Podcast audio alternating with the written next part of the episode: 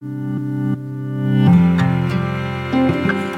back to the Daily Poem here on the Close Reads Podcast Network. I'm David Kern. Today's poem is by Rhina Espaillat. I've been on a bit of a Rhina Espaillat kick. Her, her most recent collection, And After All, is just so good. And I ran across another poem that I wanted to share with you. I think I've read one other one in the last month or two from this collection. Her work has appeared in many journals, anthologies, and websites and has earned national and international awards, including the T.S. Eliot Prize in Poetry, the Richard Wilbur Award, the Howard Nemerov Prize, the May Sarton Award, the Robert Frost Tree at My Window Prize for Translation, several honors from the New England Poetry Club, the Poetry Society of America, the Ministry of Culture of the Dominican Republic, and a Lifetime Achievement Award from Salem State College. So, needless to say, she is one of our very best working poets. She has published 10 full length books and three chapbooks comprising poetries, essays, and short stories in both English and her native Spanish.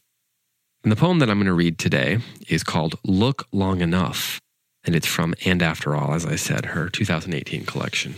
Highly recommend this collection, which is from Able Muse Press. This is how it goes. Look long enough at anything you know, and you will cease to know it or not cease but struggle to reclaim it, wonder whether you ever wore that shirt hanging just so over your absent body, every crease complex with shadows.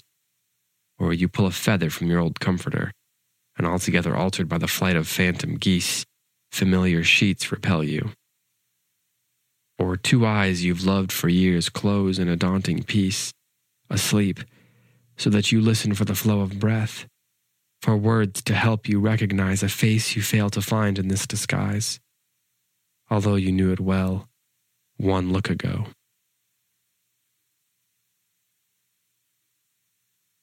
One of the things I, I love about Rhina Espaillat's poetry is the way it builds.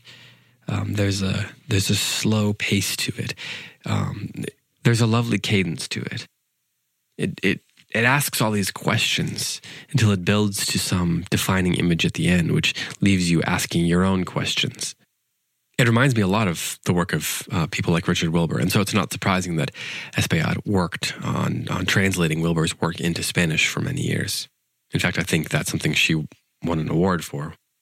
In the end, or at the end of a poem, I often find myself wondering wait, is this a melancholy poem?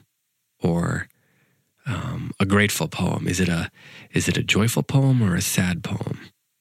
And I'm never entirely sure that it's any one of those things. I think all of those things is, are often wrapped up into her work, as with most great poems. But I imagine that that this sort of complex um, relationship with with looking at something is common for poets who spend their life observing and and even the idea of observing words. You ever you ever look at a word say the word the, T H E. And instinctively, it seems fine. Like it seems normal. We use it all the time. But the more you look at it, the more you uh, take time to write out the letters and uh, the, the more strange it looks. This happens to me all the time. And I imagine that experience happens a lot to poets. But I think it happens to anybody who's just paying attention. Or maybe even if you're not someone who, you know, thinks of yourself as someone who's paying attention, one day you'll be looking at something or you'll, be doing something normal like uh, making the bed or or looking at your spouse asleep or your child asleep or you know, hanging up a shirt in the closet that you've worn many times and never really taken stock of. And you're you're moved you're you're kind of taken out of yourself um, and something strikes you about it in a brand new way. Like like you know the thing quite intimately but on the other hand it, it seems to be staring back at you as if, as if it's, you know, taken a new shape or a new form. Those, I think, are the sort of moments that perhaps remind us that we're alive, that that the world is changing and evolving, and and um, that there's constant life around us, even in things that have seemed so sure or so much the same way for so long. It's both terrifying and beautiful that things change you know, I think that's why she ends with the idea of someone who you know really well asleep, who one moment you know them and the next moment you think, who is this mysterious person that I thought I knew so well? We're constantly being reminded that we don't know people and things as well as we think we do. And there's, as I said, both beauty and, and sort of a terrifying factor in that. And I think many of the great poets are touching on that, that gray area. So here once again is Look Long Enough by Espaillat. Look long enough at anything you know and you'll cease to know it. Or not cease, but struggle to reclaim it.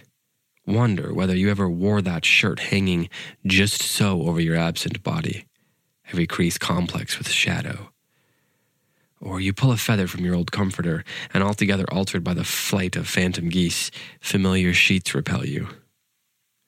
Or two eyes you've loved for years close in a daunting peace, asleep, so that you listen for the flow of breath, for words to help you recognize a face you fail to find in this disguise although you knew it well, one look ago. This has been the Daily Poem. Thanks so much for listening. I'll be back tomorrow with another poem for you.